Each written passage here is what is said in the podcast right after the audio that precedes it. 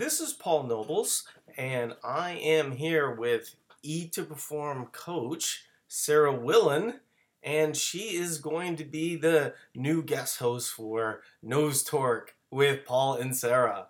And so we're we're switching things up a bit.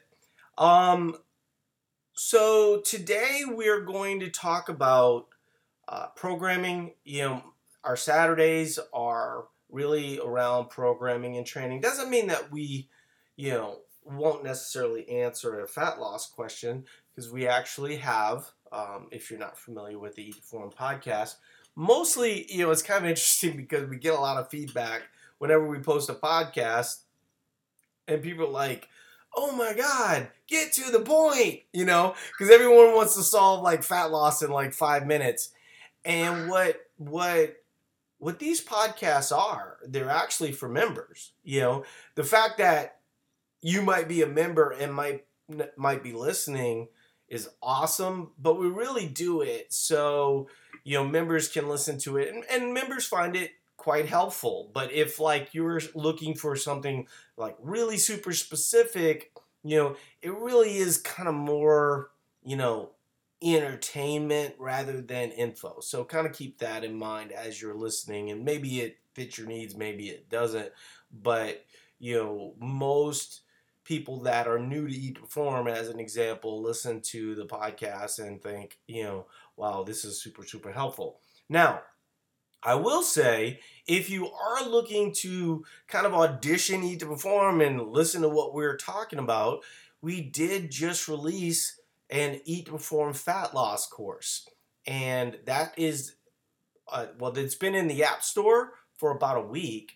And then uh, we actually just released the Android version uh, yesterday. So it's in both uh, the, the App Store, in iTunes, and also Google Play. And what it does is kind of walks you through Eat to Perform, but it also kind of, you know, if you know we'll we'll post this podcast as an example in there. And then we have kind of relevant articles that are popular for most folks. And so sarah trains uh, doing olympic lifts most of the time. And there's a lot of folks that are very interested in taking up olympic lifting. And so we want to talk a little bit about why you know that might make some sense and then a little bit about like some of the changes that you could make you know as you're trying to both get better at olympic lifts but also you know see results in the mirror. So um, not going to be a five minute conversation that's going to immediately say this is going to change your life and you'll be ripped tomorrow but it is something that i think is going to be interesting to people as we really talk about what real results look like for a lifetime, right? Um, so I, before we get into that, I wanted to talk a little bit because I, I, I, some, you know, some people hate these. If you, if you hate these, fast forward like five minutes. But, um, so last year when I was at the Granite Games, um, we were getting ready for the last event and the last event had box jump burpees. And if you're not familiar with one of these bigger competitions, basically there's an athletes area where you can go to warm up. And one thing really cool about like the Granite Games and Wodapalooza and stuff like this is that regular normal folks like me um, are actually competing alongside very well known CrossFit Games athletes. And so I was looking for a box to practice my box jump burpees and just to kind of get my heart rate going and get ready for the event. And I couldn't find a box, and the only free box was free right in front of Brooke Ence and Annie Thorisdottir. Now, if you don't know who Brooke Ence and Annie Thorisdottir are, you know, in the CrossFit world, they're pretty big deals, you know. And so so Annie and Brooke are talking to each other and I'm just kind of waiting patiently for them to kind of you know stop their conversation um, because I don't want to be rude and if they're using the box you know, I I don't want to like just like barge in, right? They're literally hovering over this box. So they see that I'm waiting and then they kind of look at me and if you don't know these two individuals, I can tell you if you've encountered them, I doubt you've had a bad experience. They are two of the nicest people in real life that you will ever meet. I don't know either of them very well but in every interaction that I've ever had with them casually, they always have a smile on their face. They're always going the extra mile. And, you know, when you go to these competitions, what you'll often see is that a lot of the athletes that are bigger names that are competing, you know, they're often, you know, away from the event. They're away from the area. Annie and Brooke you know, in the opposite, sort of get what they're there to do, you know, and they mix with the crowd and they're walking around and they're talking to people and taking pictures and stuff like this. So now here's me, right? Hovering over this box, waiting for them, waiting for an interruption in their conversation. And they both look at me at the same time and smile, like, hey buddy, I'm guessing that you want an autograph or picture, you know, and I look at both of them and go, hey, do you guys mind if I take this box? you know, and it, it, really is kind of funny because if you've not been to one of these events, um, you know, it is easy to get caught up in in in, in you know kind of these celebrity type folks, but you know you got a job to do right? You're preparing for that event so you're not necessarily always thinking. So when i said they they of course said yes you feel free to use this box um, and then i jokingly said would you guys mind looking the other way? Because this is going to be very emasculating for me um, I mean, just imagine like two of the fittest women on the planet, like watching you do some weak ass box jump burpees. and I mean, there still is an element of I'm a man, you know. and I don't want to look bad in front of women.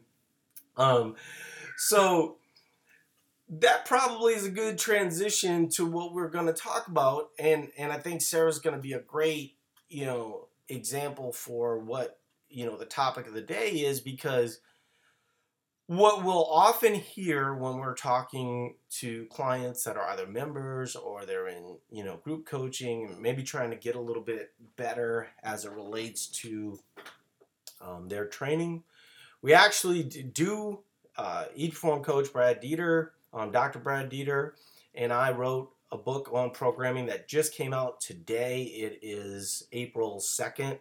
And so we're actually intro pricing that for this weekend. By the time you hear this podcast, though, it might not be intro priced. So if you do hear it and you go to the Eat Perform site, you will likely see some um, some deal that you won't see two weeks from now. Um, so when we talk about training and we, you know, Sarah's got on her weightlifting shirt. Um, so let's start there. Okay. Um, most people call it Ollie lifts or Oli lifts or whatever. I want to know what you call it. Uh, I try to stay away from the term Ollie. Uh, I feel like because it's, and nothing against CrossFit at all. It's a kind of a CrossFit term, um, but most people, I will call it Olympic lifting. It's I do Olympic lifting. See, because Colin Burns would call it weightlifting, right? Well, when you well to most people, when you say weightlifting, they think bodybuilding. Actually, from what I found, you know, when I talk about it to people who aren't in the community, when you say weightlifting, they think of you standing in the mirror doing bicep curls, right, and things like that.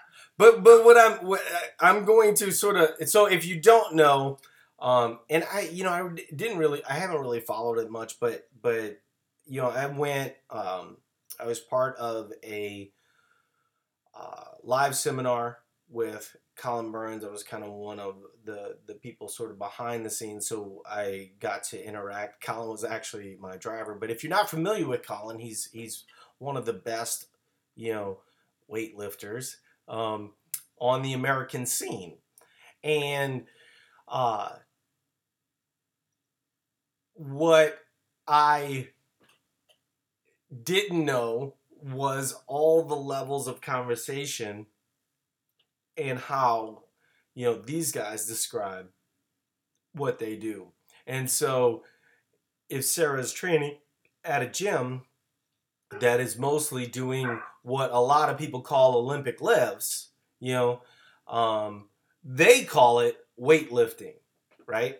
And so, um, and there, there's some other things that are also funny as it relates to kind of the CrossFit community and the weightlifting community, and I'll talk about that in a little bit. So, give me an example of what a basic setup is, because my understanding, and, and correct me if I'm wrong, oftentimes you will start off working with skill work, you know, and you're doing some level of, of warm up but most people don't realize that if you're training something like the deadlift or the squat, that you can work off of a lower percentage, and typically that will translate very well for your deadlift or squat. This is not the case in my understanding as it relates to snatch and deadlift. Is that true or untrue? Uh, actually, so I'm on I'll use my current cycle right now. I'm on a 12 week cycle and for competition prep. And um, I work at about between 70 and 80, maybe 85% the entire time. I don't get upwards of 90 um, until like the last two or three weeks. Right, but see that so okay, so I'll just stop you right there. So yesterday I was doing deadlifts at 50, 60 and 70, right? 50 is really considered skill work in the weightlifting community, right? Yeah. Yeah. And and you can actually see a lot of progress with the squat and deadlift at that percentage. But to train your snatch and clean and jerk, you actually have to be like Sarah's saying above 70, you know, even up to, to 90 and, and above. So I think that that's sort of interesting for people to hear. Um, in terms of you know differences in the lifts what would you say to people training your snatch compared to clean and jerk? Because typically you would train the weakest lift first right? And then move to clean and jerk or you would primarily train one lift one day and then another lift another day. Is that correct? Uh, yeah mostly. You'll alternate days. Um, I will do both in a day um, if I'm not doing a lot of technique work. Um, but usually at the start of a program, you're going lighter and you're doing a lot of technique work because it will translate better later. Um, but the biggest thing is breaking down the movement. So you're working at lighter weights mostly initially at the beginning, um, and your whole program can be like this depending on what you're. If you're really bad at snatches, your program's going to be more focused towards complexes. So three position starts, you know, breaking down the movement, pausing, um, and then that will kind of translate later into the program as you start getting into the 70s and then you're doing, you know, singles 70, 80, 90, and then it kind of goes on from there. And that would be considered skill work.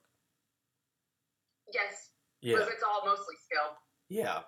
Yeah, and I, I think that that's a a a thing that some people respond to really well, you know, and you know, it, it's it, it, If you were comparing it to something like, um, you know, powerlifting as an example, maybe like some level of box squatting makes sense in certain instances. If you were comparing it to uh, CrossFit, you know, you probably want to be working on double unders outside of a WOD rather than you know trying to figure them out while you're in a in a you know workout of the day so so that's just trying to give some some basic idea in terms of running you know a good example might be kind of working on the pose method you know where you're trying to focus where you kind of lean forward a bit So just trying to give you guys a little perspective if you're not familiar with with weightlifting or Olympic lifting. Um, so what day do you train your squat clean? Um, I'm on five days. I will clean, and that's funny that you say squat clean. See, I, I, I got you there. It's either power or a full, so it's a clean. Um, but um, I I train it four out of five days a week. So when so basically the seminar that I went to, okay, um, we would all work with like these high level athletes. One of which was was Colin Burns.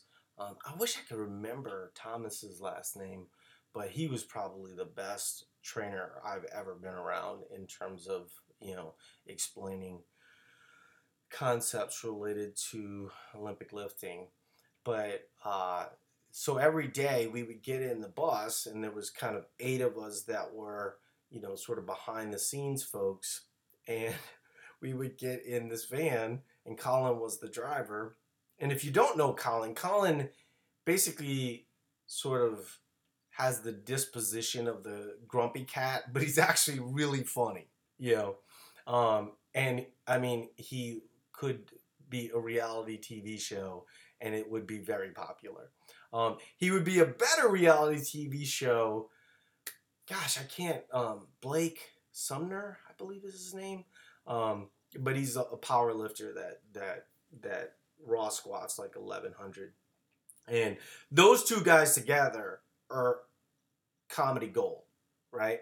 So every day i would get in the van and i would say hey colin are today we working on the squat clean? And it was just kind of our way of you know kind of me making fun because it's not called the squat clean only in the crossfit world do they call it the squat clean it's basically like sarah said it's a full clean or a power clean and um, i think it's sort of interesting as it relates to crossfit competitions that they focus on a squat clean and it seems to be one of these things that CrossFit kind of digs in on. You know, this is the way we're going to do it, this is the way we're going to call it. But that's a very hard thing to judge, right? Um, and, uh, you know, whether or not someone has gotten to full depth in that movement. And you saw it at regionals last year um, I can't remember if it was um, with a clean or whether it was uh, an overhead squat, but there was a lot of no reps happening, and uh, the you know they were very controversial, and they don't need to be right. Um, the reason why you would do a full clean is because you can lift more doing a full clean. If you can lift more you know, power cleaning, God bless you. You know what I mean?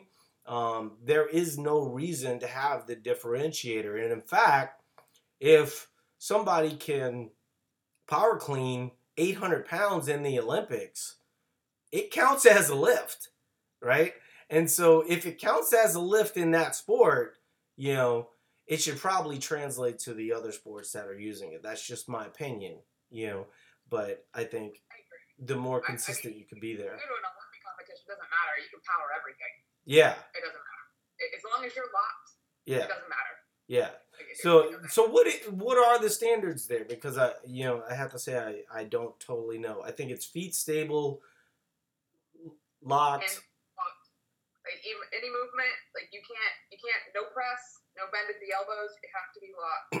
um, you have to stick it. That's really the biggest thing. Your feet have you have to be stable and locked with no motion, no bend in the elbows, no giving the shoulders. You have to be. Now, can you? Okay, so that's on the final, but can you press? Um, no. Okay. Right. Right. No press. No rep. Got. Gotcha. Okay. Like, a lot of people that if you've never been to one CrossFit competition, it's like it's like weightlifting at a golf tournament. It's quiet. Like there's no music. Oh yeah. Yeah, no, I've been, I've, I've been to, I've been to one. Um, I mean, it, in contrast to like a powerlifting competition where every lifter is walking up to intro music and doing their raps and you know all this other type of stuff. Olympic lifting, it, you're right. It's like a golf competition, and it- it's quiet and it's terrifying. The Yeah. only thing you have is the buzzer that goes off when it tells you you have to pick the bar up off the floor. yeah, That's you got. yeah. The um, and and, and there should be more of them, you know. Um, and and I think that that's kind of interesting that there there isn't. So so we, we basically kind of run through how like the most of what your initial setup would be like and if you want to look at you know you can google um, uh, olympic lifting training or you know um, what, what what what you know olympic lifting program what would they google Um, I would pro- Olympic lifting programming. You'll a bunch of stuff's gonna populate. yeah Um, olympic lifting complexes too would be another good one Mm-hmm. Like Catalyst, uh, Catalyst Athletics has a whole bunch, and then of course there's like Outlaw and a, a, a few of the other guys, and, and a lot of the a lot of the USA members, like Jon North, has his own programming. Um, a lot of them do. There's a ton of it out there right now. Yeah. And so I, I, I think that that's helpful for people, but I think especially if you're coming from like a CrossFit background, the thing that Sarah and I want you to sort of understand is that, you know, the way that you're going to train, you know, if you're if you're considering joining Barbell Club, do it because it will translate to some uh, better WODs over time. You know, virtually every single person that has gone through kind of the Olympic lifting barbell classes that I've seen have benefited from that. Um, Can there, I touch on? yeah, Can I touch on something on that? So a lot of people will, will try to do like get better at the Olympic stuff and get still hit the endurance really hard. It is beneficial for you, and like a lot of the games athletes do this, where part of the year they're not doing metcons every day. Right, They're just doing strength training, and you kind of have to make a choice sometimes. If you want to get better at primarily lifting heavier, you're gonna have to, the back the metcons are gonna have to take a back seat. What you'll find is if you're trying to do both, you're wearing yourself out. The Olympic lifting is super, if you're doing like an actual program, like an 8, 12, 13 week program, it's super taxing on your CNS. The more endurance and stuff that you add on top of that is you're going to lose a lot of strength gains. So you kind of have to pick sometimes, you know, yeah, and want to get and stronger and or I wanna what faster. I, I think I think I think it sort of depends on the programming that that these athletes are using, but typically coming out of something like the CrossFit Games, or if they didn't make the CrossFit Games and they you know they were a regionals competitor, they'll start focusing on a little bit more strength at that point. I will say, uh, you know, the CrossFit programming has evolved for CrossFit Games athletes, and they still do keep some level of metabolic conditioning in. They don't let the bucket go to zero, right? Oh yeah, no, of course. Yeah, but but but in general, what you're saying is truth. The other thing that's that's interesting to people that that aren't very familiar with it, especially from the eat to perform side of things, is that they will gain weight. Even the you know one of the best conversations I ever had with a CrossFit Games person was with Sam Briggs, where Sam is probably the best at this. Um, she leaves the CrossFit Games and you know she immediately starts to gain 10 to 15 pounds so she can get stronger and that can translate to her CrossFit side of things. But uh, the closer you try to stay, you know, now you don't want to get too crazy and gain 30, 40 pounds. You know, certainly you'll get stronger, but that will kill your Metcon. But, you know, as they start to kind of keep metabolic conditioning in the bucket, move to Olympic lifting, you know. But so so let's get back to um but then then of course Sam will, you know, kind of taper down getting closer to competition. So now let's talk about regular folks, right? And how you might be able to use Olympic lifting but also kind of see results in the mirror, right? So you're doing a lot of skill work and it's not going to be super, super heavy initially. And even if you're heavy, as an example, your snatch might only be 85 pounds, but your squat might be 185 pounds, right? So, metabolically, which one is more efficient? Which one is going to be the best bang for your buck? And we'll make the argument both ways. But what's your thoughts on on that in general? Me personally, um, when I just went through my last uh, performance focused fat loss cycle, I dropped my weights way down. I did kind of stay a little bit heavier on my compound lifts, um, like the deadlift and my squat, um, but probably no more than 75, 80%. But I was doing a lot of technical Olympic work, so 50, 60% low weight, high reps. And then I was, instead of focusing really on doing what I do now and um, drilling into my lifts and I'm doing them and increasing weights, I replaced a lot of that with accessory work. Uh, and I started doing a lot more hypertrophy and and skill work around my lifts. So what she's saying, what, so for people that aren't familiar with performance focused fat loss cycles, what we're really talking about is is a deficit cycle um, that we teach clients so they can see sustainable results. And what we do at that point is we really teach them to focus on volume rather than you know maximum capacity. You know, and you mentioned something that's very interesting to me um, you mentioned deadlifts in that instance. In your current training cycle, going for your uh, meet, do you have any deadlifts in it? yes, clean and snatch grip deadlifts. Essentially the first pull, Okay, right?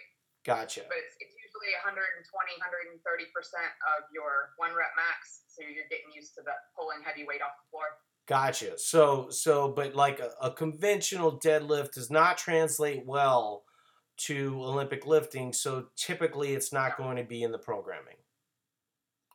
Right. Squats, however, would be in the programming. Right. Um. Lots of squats.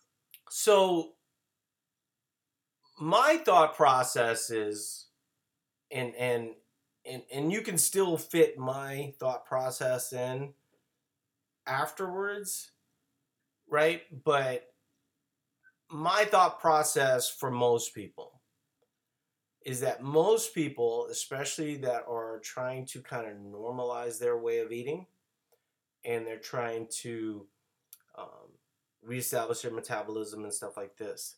Their best bang for buck typically is going to be the lifts that they do the heaviest, which is like squats and deadlifts. So I see a lot of people working on a 65 pound snatch rather than working on a deadlift that's 225 pounds. Metabolically, the payoff for the deadlift and squat is better, right?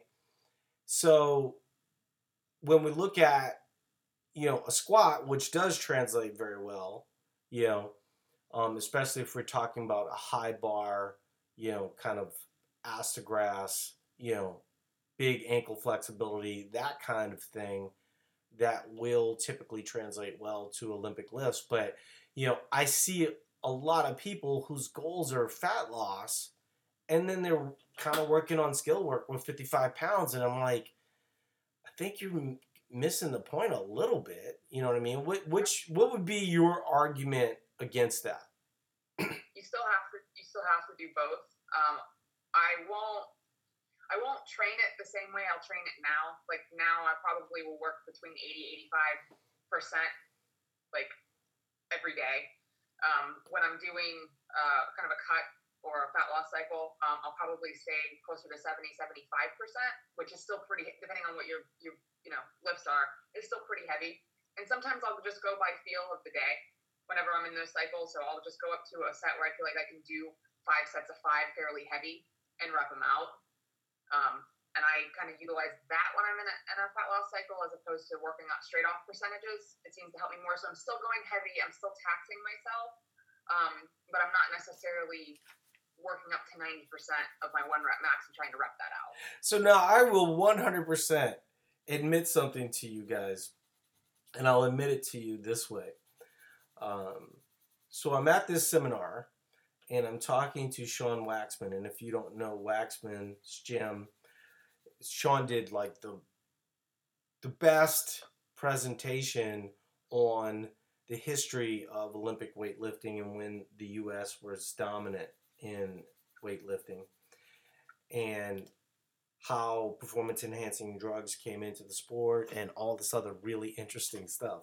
But so I was working with Sean and he was having me set up for my clean and he's like, "Yeah, don't do that," you know. And um, you know, he, he was he was forceful, but he was he was nice about it.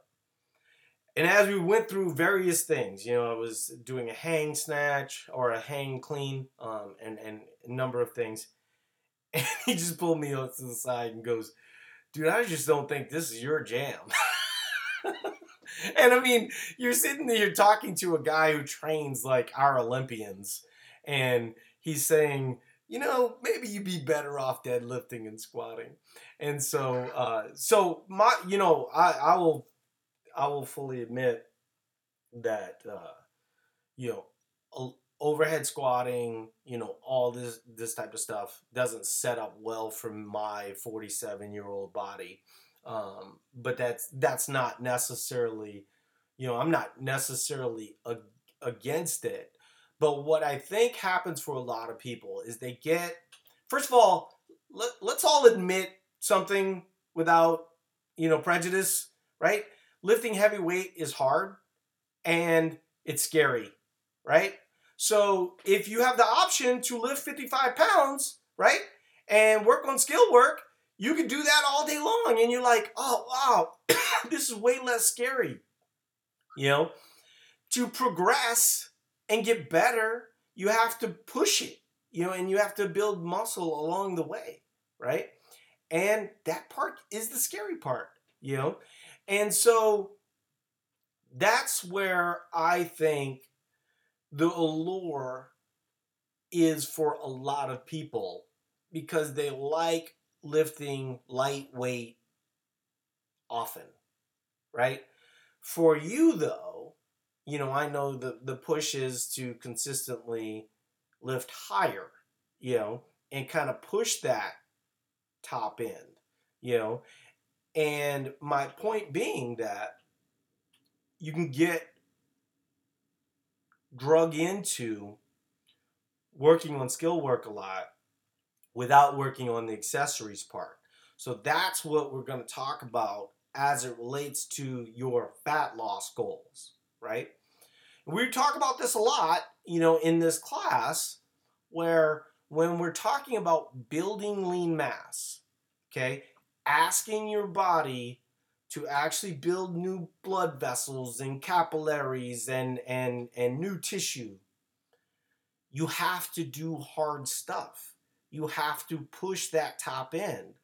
And you don't really i mean you can do it right on the the skill work side of things. And certainly that muscle pump that you can get at times you can certainly get that doing skill work. But that typically takes you want to have you want to have kind of like the the three right? You want to have some skill work you want to have some muscle pump and you want to have some maximal and all three probably need to be part of your programming at different times and you're going to wave that in and out but if you're looking for fat loss, you're going to want to keep the muscle, and one of the biggest ways to do that is the accessory work, right? So deadlifts probably is going to be something if you're kind of doing a hybrid form of training, but they're really not necessary unless you know, like Sarah's saying, you're doing snatch grip.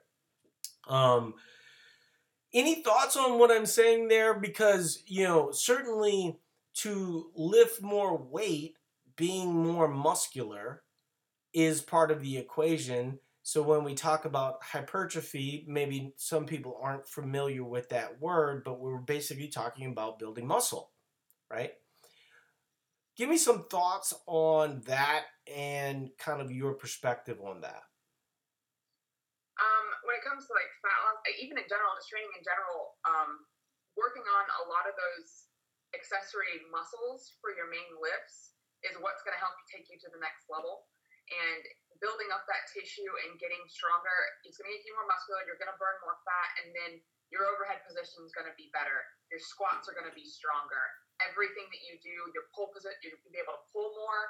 You'll be able to lift more. In general, honestly, it, it benefits you in every way possible. And I don't think it's something that necessarily needs to be kept during fat loss cycles. It's something you need to keep all of the time. You need to be continually building up your muscles with isolation work um, just to support all of your main lifts. It translates across the board. Yeah, I think th- I think there's another really important part to this. You know, some people are built. You know, I mean, there's there's reasons why there's you know, um, a lot of Asian countries are are very good at Olympic lifting. Certainly, like um, Eastern European countries typically are very good. You know, you could argue, you know, that they're all, you know, really focused on performance and focus, performance enhancing drugs, but there has been a lot of look at their levers, right? And so you have to be conscious of if your levers sort of set up well for this sport. But the other thing that I think needs to be factored in when we look at flexibility, sometimes we're talking about weakness. In fact, a lot of the time we're talking about weakness. So let me give you an example of what I mean. So you're just focused on power cleans and you're like, man, my power clean is so much stronger than when I do a full clean. Does that mean that you shouldn't do a full clean? Or maybe you don't have the mobility right now to do a full clean. What's going to allow you to do a full clean? Well, like Sarah's saying, if you never incorporate a full clean into the mix, that might be the thing that is going to stop you from getting that top level strength.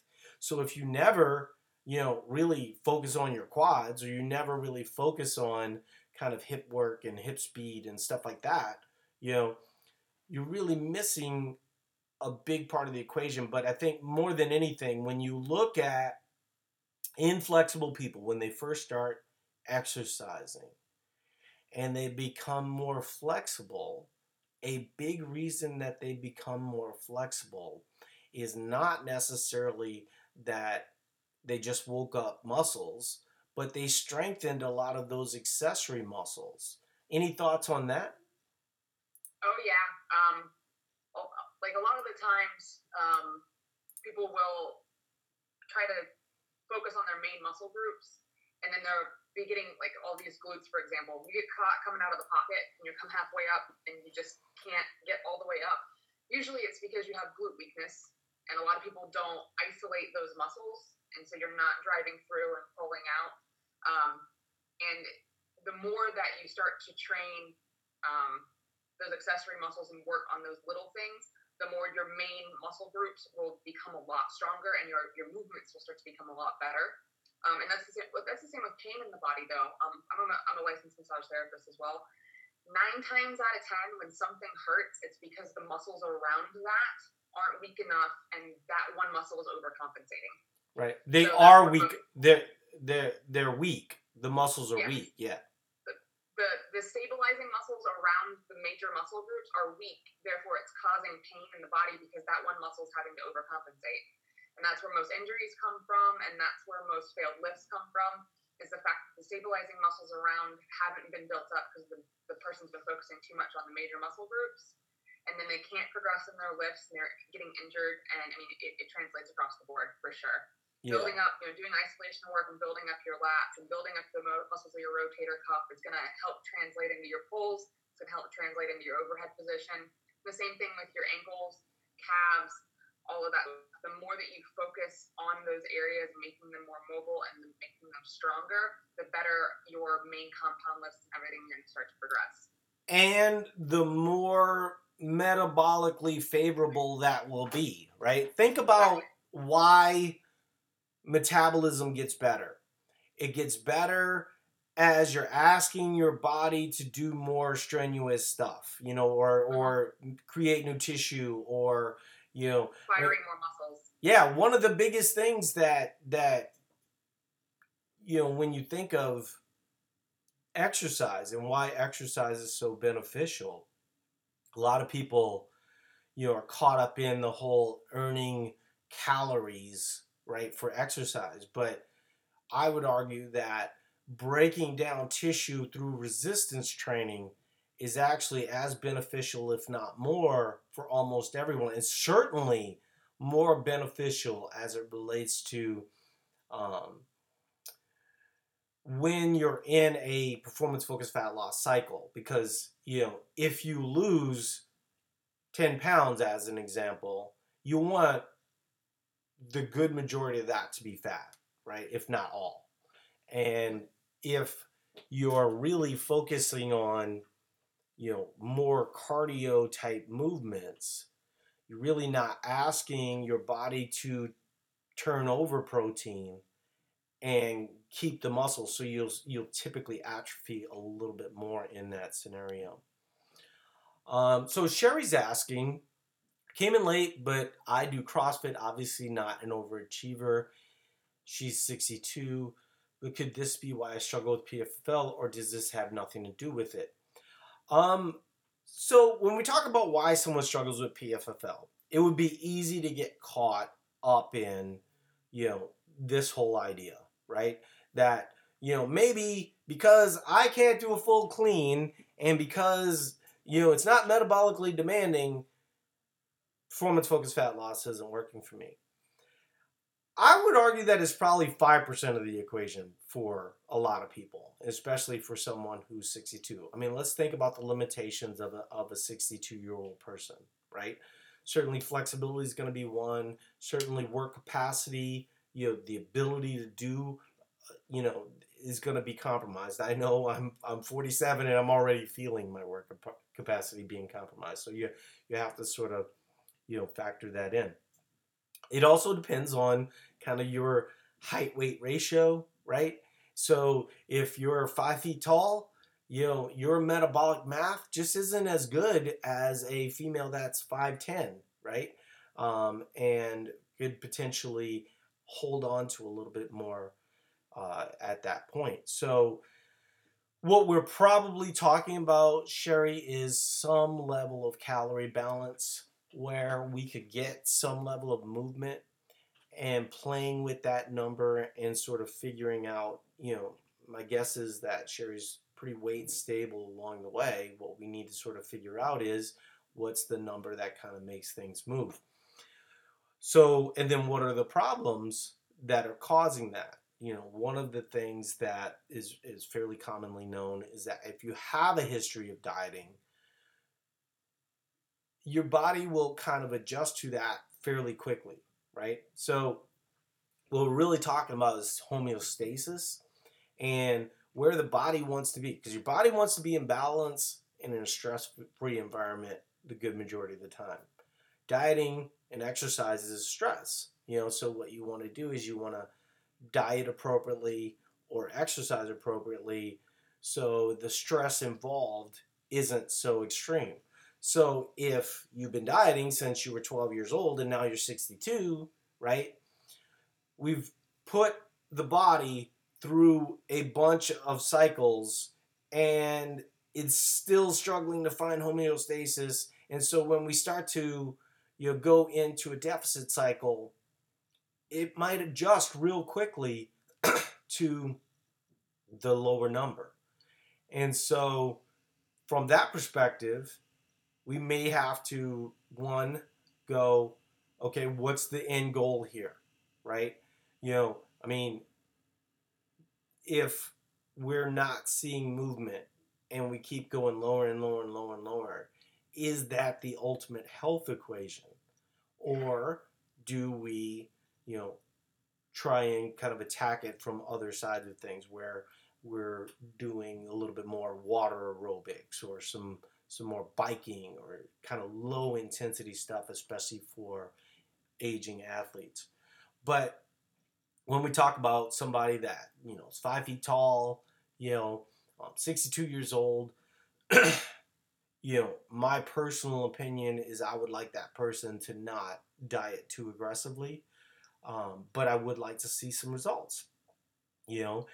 Um, and so, you know, at some point, once we've sort of stabilized things for a while, you know, currently being in a performance focused fat loss cycle, I'm having a lot of success. And people are like, wow, man, you know, what are your numbers? It's like, it ain't the numbers. You know, it's really all the work that I did over the course of the last year that's making this easier. That's what we're talking about here. That's every podcast.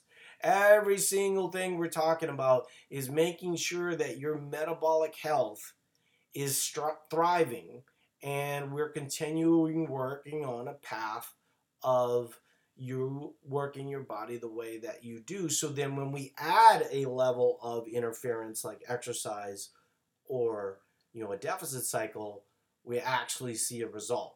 You know, and so the temptation is for a 62 year old female to kind of just starve themselves as much as possible just so they can see any result at all. Well, what we would suggest is kind of the least amount of interference so we don't we aren't doing continued harm because at some point we're having a discussion about you know longevity of life you know um, and and really when you look at aging athletes you know what's best for them you know going through these dramatic cycles or kind of staying mostly normal but certainly some level of of you know calorie balance is is the answer. You know, the question is is where is the calorie balance and you know seeing positive result. So um any thoughts before we kind of shut this down, Sarah because I don't know that I mean we covered Olympic I mean I don't think it's fair to say that we totally nailed Olympic lifting, but I do see a lot of people that are really interested in Olympic lifting, and I would I would I would challenge those people to still keep that accessory stuff. The, they're they're going to get more results as it relates to fat loss progress, stuff like that, if they focus on keeping muscle, and that happens on the accessory side of things. That does not happen, you know, when you're working at 90% for a 65 pound snatch. That's my only argument there. I love when people want to do Olympic lifting. I think the squat, as an example, is one of the best movements. And as an accessory, you know, doing things like lunges. I mean, give me an example of some of the accessories that you do from a from a muscle building standpoint. Um, RDLs, weighted lunges. RDLs being um, Romanian deadlifts. Rows. Yeah. So many rows. Yeah. a lot of back work. Um, like glute ham raises, um, glute activation work with banded side steps, glute bridges, um, and um, let's see, like oh, just like a lot of like scap activation, um, presses, um, shrugs, just trying to build up all those muscles so, so you're keeping your, the weight up on your bar, um, calf raises, um, pulls. So next week, next week we're gonna we're gonna dive a little bit more into that weak muscle conversation, um, mm-hmm. and, and, especially as it relates to pain and stuff like this, right? Um, but what's funny about what Sarah's saying is when you look at me and you go, well, why isn't he a gifted squatter, or why you know can't he do full cleans or things of this nature? Well, I do have underdeveloped glutes, right? My quads would not blow you away, you know, and so while I might not ever get to the point of being a gifted, you know, clean and jerker, you know, or snatcher or overhead squatter, the answer to being better at all of those things is probably not just, you know, overhead squatting or not just clean and jerking, right? It's really working on what is the weakness, you know, and and really kind of focusing on strengthening those accessory and and really ex- strengthening some of the bigger muscles. You know, I'm fairly certain that if my glutes were bigger, you know, that would be advantageous as it relates to, you know, a number of lifts. And the same with core work. Core work is huge. A lot of people's issues when it comes to squats and cleans and snatches is the fact that they crumple the core because they're not holding that or they can't hold it. Um, Yeah. And it's not so much that the weight's too heavy. Anything, you just have that core weakness. So if you catch a clean, you're folding forward, and not keeping that core activated, that's probably a core weakness and something you need to like look into. Make sure you're making that accessory work a big part of your, your regimen. Gotcha. You know, I think the other temptation, um, especially as you're kind of just coming into any type of weightlifting, whether it be Olympic weightlifting or whether it be powerlifting or something like that, is to really kind of do whatever you can to lift the, the weight. But I can tell you right now, you know, as someone that has a pretty good deadlift, you know, I'm really working on breaking down my, you know, deadlift to where I'm resetting a lot more, um, really focused on you know that kind of thing, and so I'll I'll be talking a little bit more about that in the upcoming weeks as well because I've been seeing some interesting progress by actually bringing the weight down and, and maybe some of the adjustments that I'm making along the way. So I appreciate you being here, Sarah, and this is going to be fun because I think it's going to be a great way. I think there's a lot of women that would like you to talk more. So I will try to stay out of the way as much as I can because most women are like, "Hey, let the ladies talk more," and so we'll have to we'll have to make sure that that happens. So We'll work on it. yeah, for sure. Yeah, you're like, "Hey, dude, shut up." Uh, all right, talk to you guys later. Have a great weekend. Bye. Thank you, everybody.